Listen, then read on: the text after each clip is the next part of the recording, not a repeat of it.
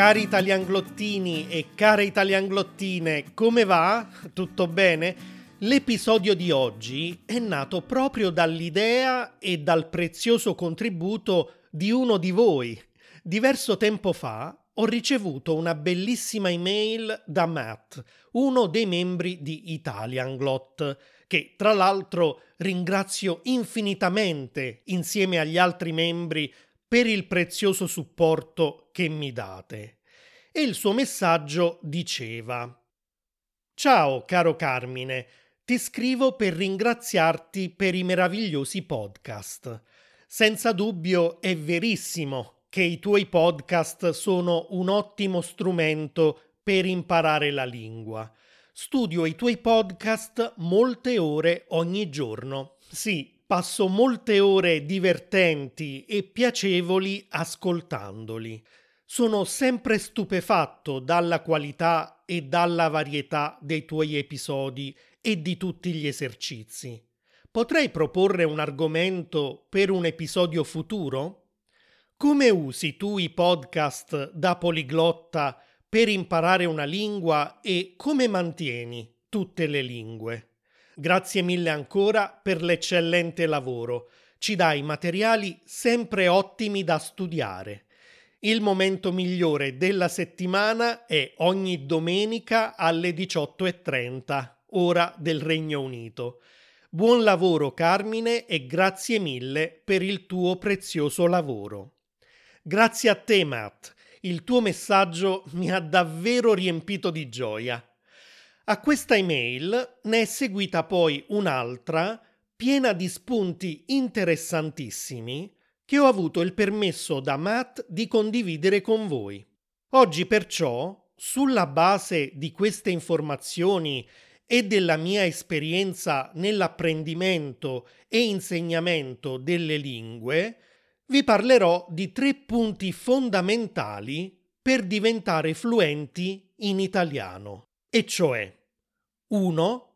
La motivazione 2.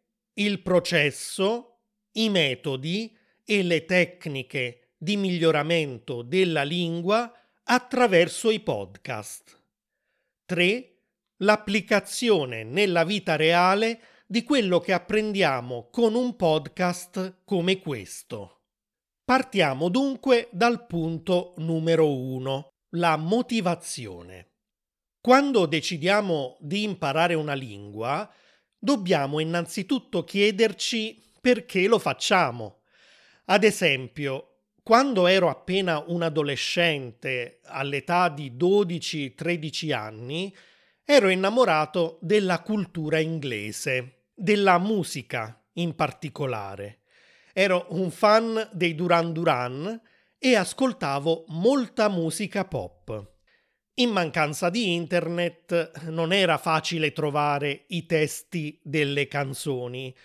C'era una mia compagna di classe a scuola che era bilingue, perché sua madre era inglese, e a volte trascriveva i testi di alcune canzoni anche per me.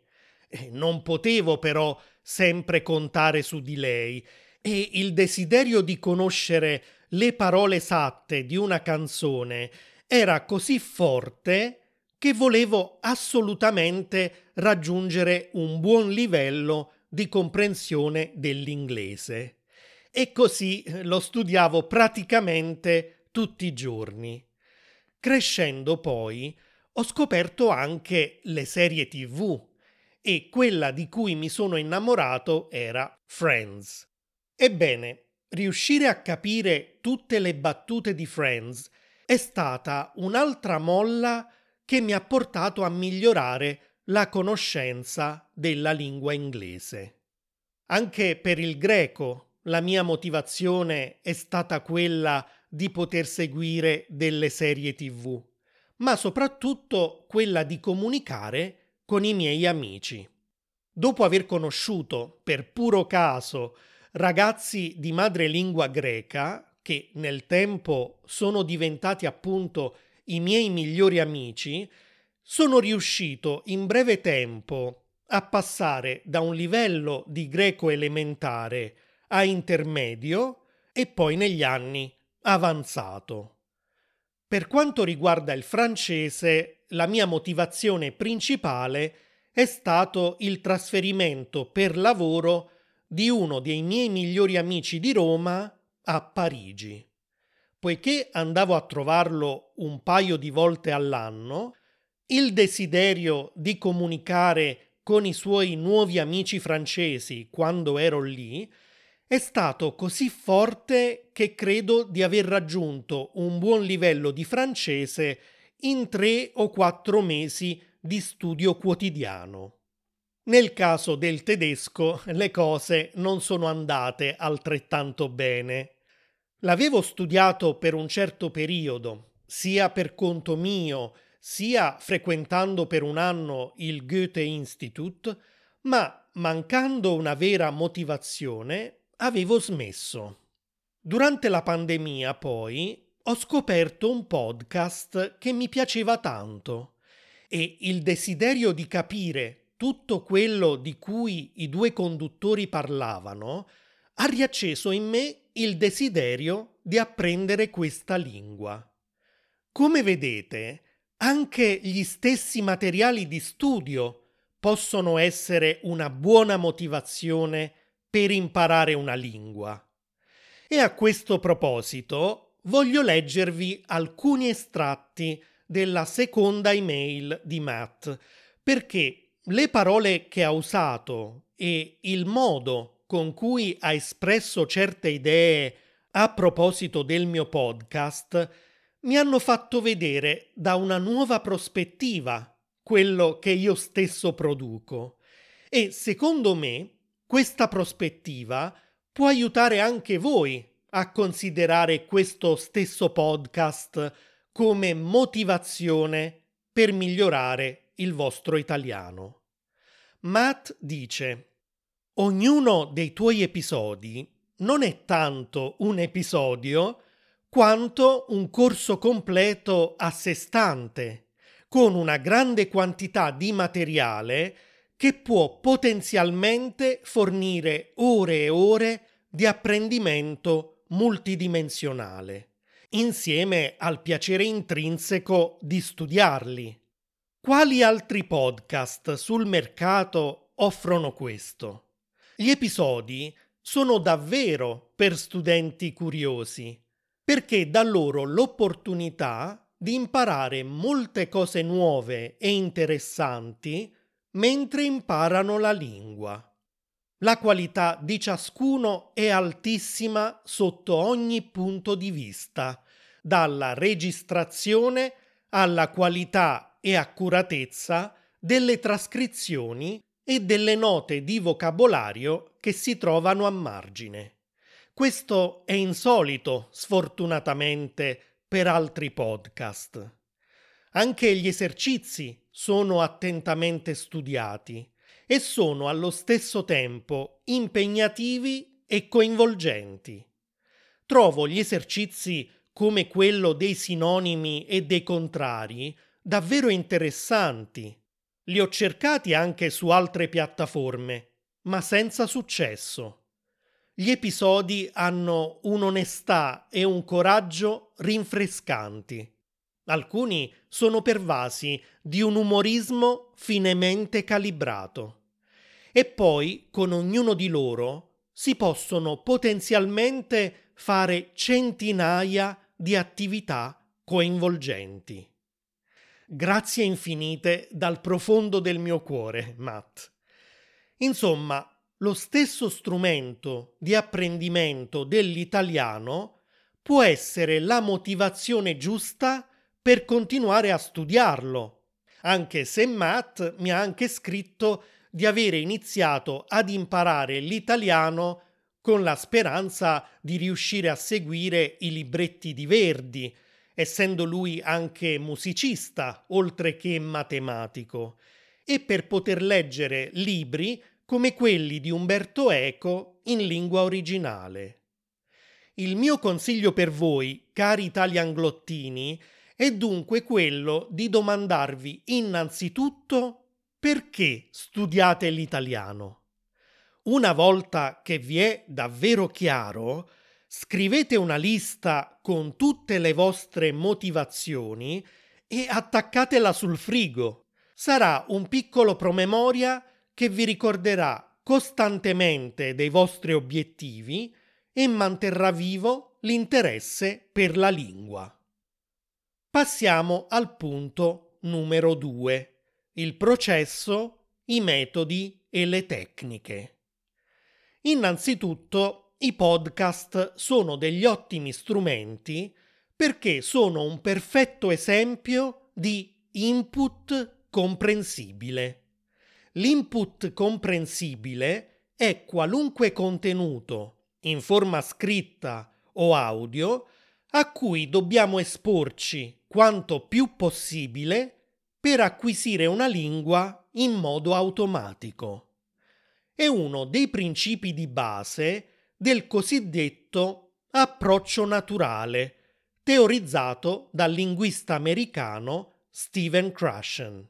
Non entrerò ora nel dettaglio perché ve ne ho già parlato in una serie di video su YouTube che vi consiglio di guardare. Troverete i link nelle note dell'episodio. Quando perciò scegliamo un podcast o gli episodi di un podcast da ascoltare, dobbiamo tenere in mente un criterio fondamentale. Deve avere un livello di difficoltà leggermente superiore al nostro. Se infatti quello che ascoltiamo è del tutto incomprensibile, non riusciremo a imparare nulla.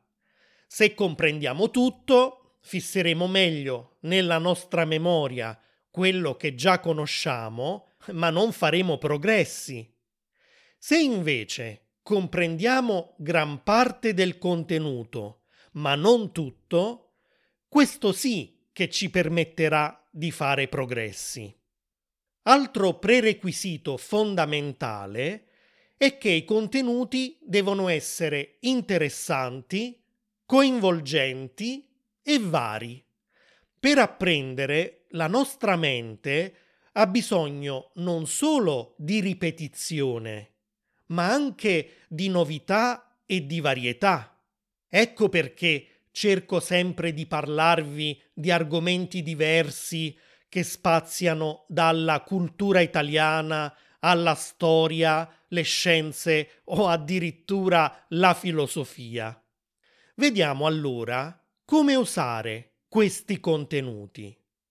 Anche in questo caso vi presenterò diversi punti, includendo quello che mi ha descritto Matt nella sua email. Cominciamo lavorando sulla comprensione generale. Matt dice Ascolto attentamente e frequentemente la registrazione come preludio alle domande di comprensione che fornisci. Sì, prima di svolgere i test di comprensione è importante ascoltare almeno una volta l'episodio così com'è, alla velocità naturale, senza soffermarci troppo sui dettagli, senza tornare indietro per riascoltare le frasi che non abbiamo colto. In questa prima fase dobbiamo solo cercare di capire i temi centrali dell'episodio e soprattutto dobbiamo cercare di goderci quello che ascoltiamo, allo stesso modo di come si ascolta una canzone. Di certo non torniamo indietro per analizzare cosa vuole dire il cantante con quello strano verso, ma ci godiamo l'esperienza tutta d'un fiato, dall'inizio alla fine. Dal secondo ascolto in poi le cose sono diverse. Possiamo fermarci, tornare indietro e perfino giocare con la velocità, rallentando o accelerando l'episodio. Sì, anche accelerandolo. E vi spiego perché. Una volta stavo ascoltando un podcast di storia in tedesco e mi è capitato un episodio un po' noioso. Proprio per questo motivo la mia mente spesso vagava altrove, non riuscivo a concentrarmi e ovviamente non stavo capendo un granché. Nonostante tutto, ero curioso di sapere come andavano a finire le vicende di cui si parlava e ho pensato, adesso aumento la velocità di riproduzione così almeno finisco prima. Ebbene, con mia grande sorpresa, appena ho accelerato l'episodio, ho cominciato a capire quasi tutto più facilmente. Sì, perché quella è stata un po' come una nuova sfida per il mio cervello, che stimolato era improvvisamente più attento, più interessato. Tenete allora in mente questo piccolo trucchetto, cari italianglottini e italianglottine. Non si sa mai. Passiamo al secondo punto, la comprensione dei dettagli. Uno strumento che fornisco ai membri di Italianglot a questo scopo è il foglio di lavoro con i test di comprensione. Il mio consiglio è rispondete prima alle domande a cui sapete già dare una risposta in base ai primi ascolti che avete fatto e poi passate a rispondere al resto delle domande con un ascolto più mirato. A tale proposito, Matt ha avuto un'ottima idea. Prima di cimentarmi con le domande di comprensione, dice, apro la registrazione con Audacity per poter usufruire delle varie funzionalità del programma e poi rispondo alle domande. Mi piace ottenere il 100% di risposte giuste, quindi l'ascolto più volte. Con Audacity potete infatti avere maggiore flessibilità rispetto a un normale player per podcast. Potete navigare più facilmente da un punto all'altro del file e anche selezionare col cursore e quindi riascoltare solo le parti della registrazione che vi interessano in quel momento, isolando singoli paragrafi, singole frasi o addirittura singole parole. E ora veniamo all'analisi del testo scritto. Chiaramente questa parte è possibile solo se insieme al podcast viene fornita anche una trascrizione. Per i podcast senza trascrizione, personalmente procedo in questo modo. Se sono fuori casa, l'unica cosa che posso fare quando sento una parola di cui non conosco il significato è cercarla nel dizionario. Ne ho diversi sul cellulare compresa l'app di Google Translate. Eventualmente la segno nell'app delle note se la ritengo importante. Quando invece sono a casa e ho più tempo a disposizione, uso un programma che si chiama Notion, di cui vi ho già parlato in altre occasioni, che permette di creare pagine con testi e altri contenuti multimediali. Inserisco il link dell'episodio che voglio studiare e automaticamente viene generato un player che ti permette di ascoltare il file audio. Al di sotto scrivo tutte le frasi che contengono parole che non conosco, con la traduzione accanto.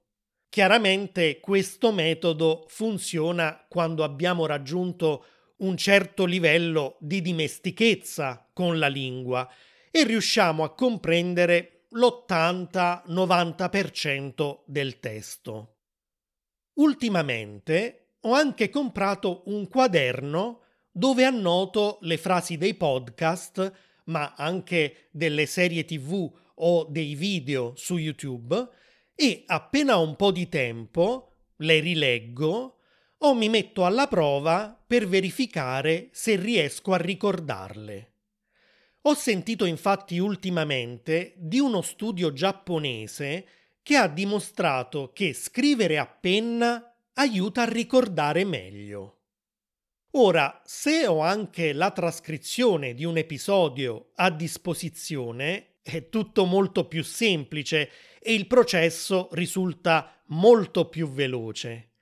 In quel caso la copio e la incollo sempre in Notion al di sotto del player. Evidenzio tutte le parole che non conosco e scrivo la loro traduzione in una colonna a parte al lato del testo. Chiaramente tutto questo non è necessario se insieme alla trascrizione viene fornita anche una lista di vocabolario. E relativamente a questa fase del processo, Matt mi ha detto che procede in questo modo.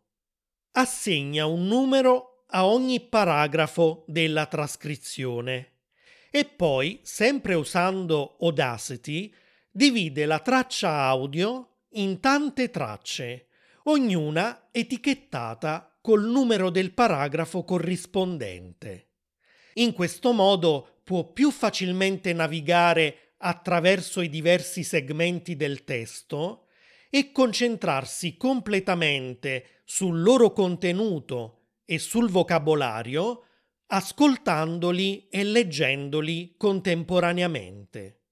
Matt scrive traggo un grande piacere nel leggere ogni frase con attenzione, analizzandone la struttura grammaticale e il nuovo vocabolario.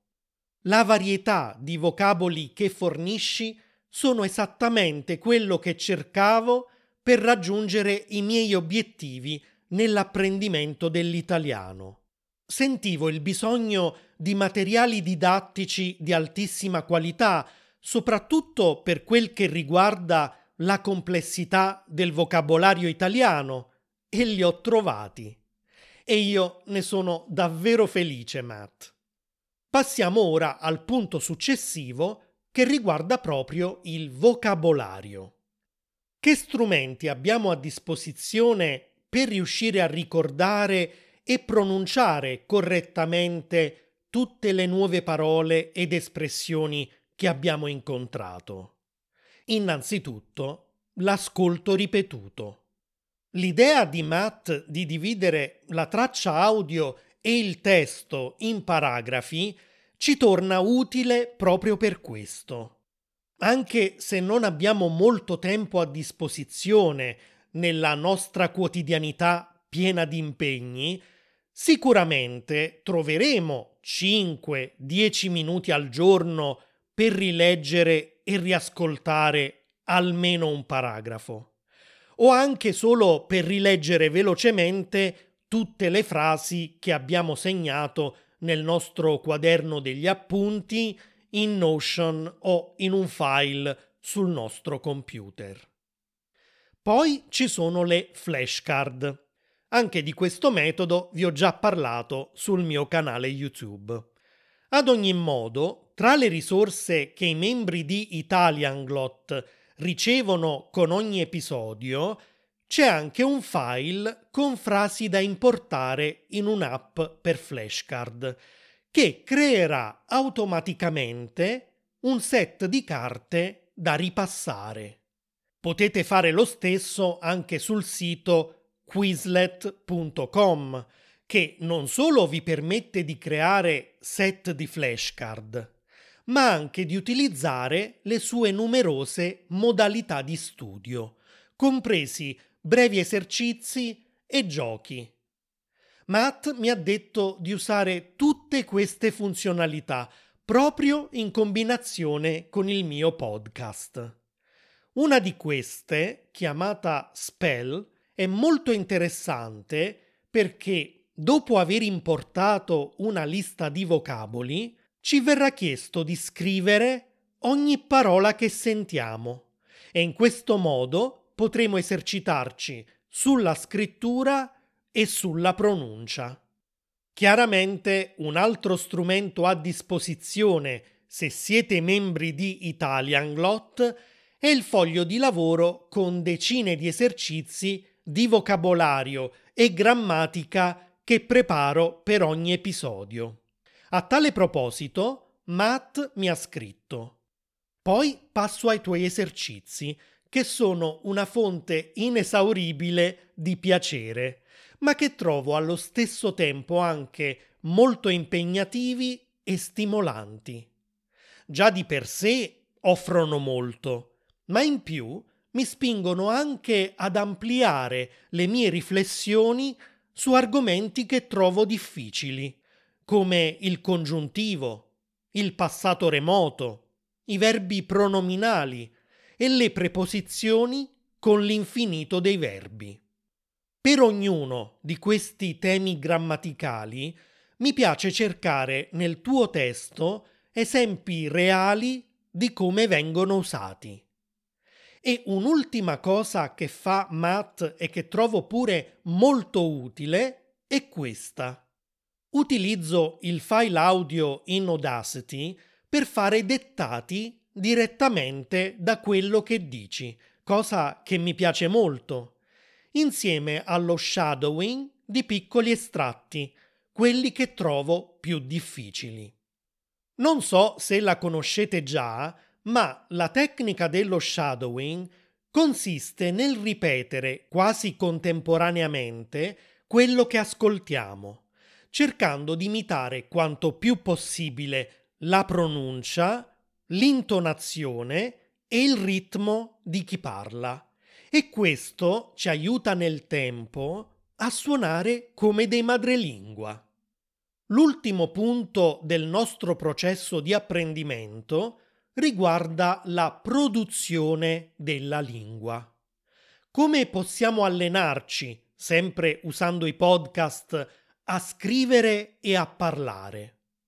Un metodo, secondo me, davvero efficace e che uso spesso è riassumere un episodio. Vi consiglio di partire da una lista dei punti essenziali del testo, ancora meglio se espressi in forma di domanda. Se siete membri di Italianglot e avete il foglio di lavoro, potete anche riprendere le domande del test di comprensione. Diciamo che state lavorando su un episodio relativo alla regione toscana, ad esempio. La lista conterrà domande del tipo 1. Quali e quante sono le province della Toscana? 2. Com'è il paesaggio naturale della Toscana? 3. Com'è la sua economia? 4. Cosa possono vedere i turisti una volta lì? Con la lista alla mano, cominciate a rispondere a tutte le domande cercando di ricordare quante più informazioni è possibile. Potete farlo oralmente, quindi parlando ad alta voce, o se avete abbastanza tempo anche per iscritto. E non importa se fate errori o meno, l'obiettivo di questo esercizio è acquisire fiducia in se stessi quando si tratta di esprimersi in italiano. Un altro metodo davvero eccellente che mi è stato suggerito da altri membri di Italianglot è quello di incontrarsi ogni volta che esce un nuovo episodio per parlarne insieme. In particolare è stato Joe a scrivermi l'anno scorso e mi ha detto Ogni settimana io e un mio amico ci incontriamo per 60-90 minuti per leggere e discutere la tua puntata più recente. Anche lui è un abbonato, Mark. È molto utile studiare in questo modo. Grazie per le tue registrazioni e trascrizioni sempre eccellenti. Grazie mille a voi, Joe e Mark, sia per il vostro supporto che per questa bellissima idea. Se dunque conoscete altri italianglottini su Instagram, Facebook o se siete nella chat di Telegram di Italianglot, non perdete l'occasione di mettervi d'accordo con loro per discutere degli episodi del podcast, anche online ovviamente. E concludiamo con il terzo e ultimo punto della nostra lista iniziale. Che applicazione trova l'ascolto di un podcast nella vita reale? Beh, soprattutto i podcast che ci fanno conoscere la cultura, le tradizioni, la storia, la geografia e il cibo di un paese ci danno la possibilità di fare più facilmente conoscenza con le persone del posto. Innanzitutto perché dimostrando di interessarci al loro paese saranno più facilmente portate a parlare con noi. E poi perché avremo tanti argomenti di conversazione. E qui Matt mi ha fornito parecchi esempi di come è riuscito a fare nuove amicizie e a consolidarle nel tempo attraverso i contenuti del mio podcast. Ve le racconto perché possono essere di ispirazione anche per voi, italianglottini e italianglottine. Matt ha conosciuto molte di queste persone su speaky.com, ma chiaramente esistono tante altre piattaforme di scambi linguistici come tandem.net o diversi gruppi su Facebook.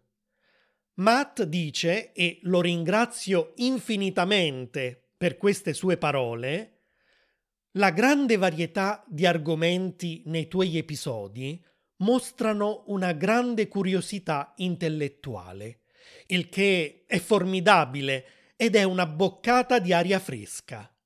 Scherzando con i miei amici italiani mi sono chiesto quante vite ha vissuto Carmine e se per caso non ci sia un team di persone che lavora a questi episodi. Quello che voglio dire è che in questa ricchissima gamma di argomenti ho trovato sempre spunto per le mie chiacchierate. Ad esempio, nel periodo di Natale ho potuto parlare del panettone, episodio 60, e del Pandoro, episodio 84. Quando ho menzionato i cartoni animati più popolari nella cultura italiana, di cui hai parlato nell'episodio 12, i miei amici hanno iniziato subito a cantarne spontaneamente la sigla, proprio come avevi detto tu nell'episodio. Alcuni dei miei amici sono rimasti piacevolmente colpiti dalle mie conoscenze. Ad esempio, due di loro sono abruzzesi e non riuscivano a credere che conoscessi la loro regione. Quello che ho imparato dall'episodio numero 81 l'Abruzzo, mi è stato davvero utile. Purtroppo non avevo mai sentito parlare né di Margherita Hack, episodio 105, né di Raffaella Carrà, episodio 51, ma questi episodi mi hanno consentito di conversare di loro con i miei amici, che ne hanno parlato con grande affetto. L'episodio 58 alcune cose che non sapete di me, mi è sempre utile per conversare con un amico psicologo e mi ha anche permesso di comprendere molto meglio me stesso. Gli anni Ottanta in Italia, episodi 103 e 104, sono stati spunto per bellissime conversazioni piene di nostalgia per gli amici della mia età così come anche le pubblicità italiane, episodio numero 18. La scuola italiana, episodio 11, continua a essermi utile perché tra i miei interlocutori ci sono diversi insegnanti, di cui uno in particolare è diventato un mio carissimo amico. È stato interessante scoprire con lui come si sente l'insegnante quando interroga gli studenti. Durante queste conversazioni provo anche a giocare con la lingua italiana, a sperimentare, usando le espressioni che ho imparato per creare nuove frasi e adattarle alle mie situazioni personali. I miei amici ovviamente mi guidano e mi correggono se necessario. Infine è un grande piacere continuare ad ascoltare i tuoi episodi anche dopo aver terminato la parte di studio più intenso. Anche le nuove versioni delle trascrizioni e degli esercizi con i layout migliorati sono un'ottima scusa per ripassare gli episodi più vecchi. Beh, grazie infinite di nuovo a Matt e a tutti voi che apprezzate e sostenete il mio podcast.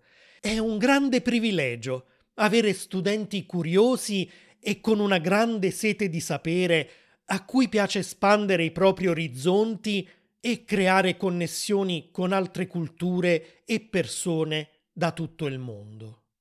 E per rispondere alla domanda di Matt come mantengo le lingue che imparo, beh, la risposta sono ancora i podcast, ma anche le serie tv, i film, i libri, quindi continuare ad immergersi in quella lingua, possibilmente tutti i giorni.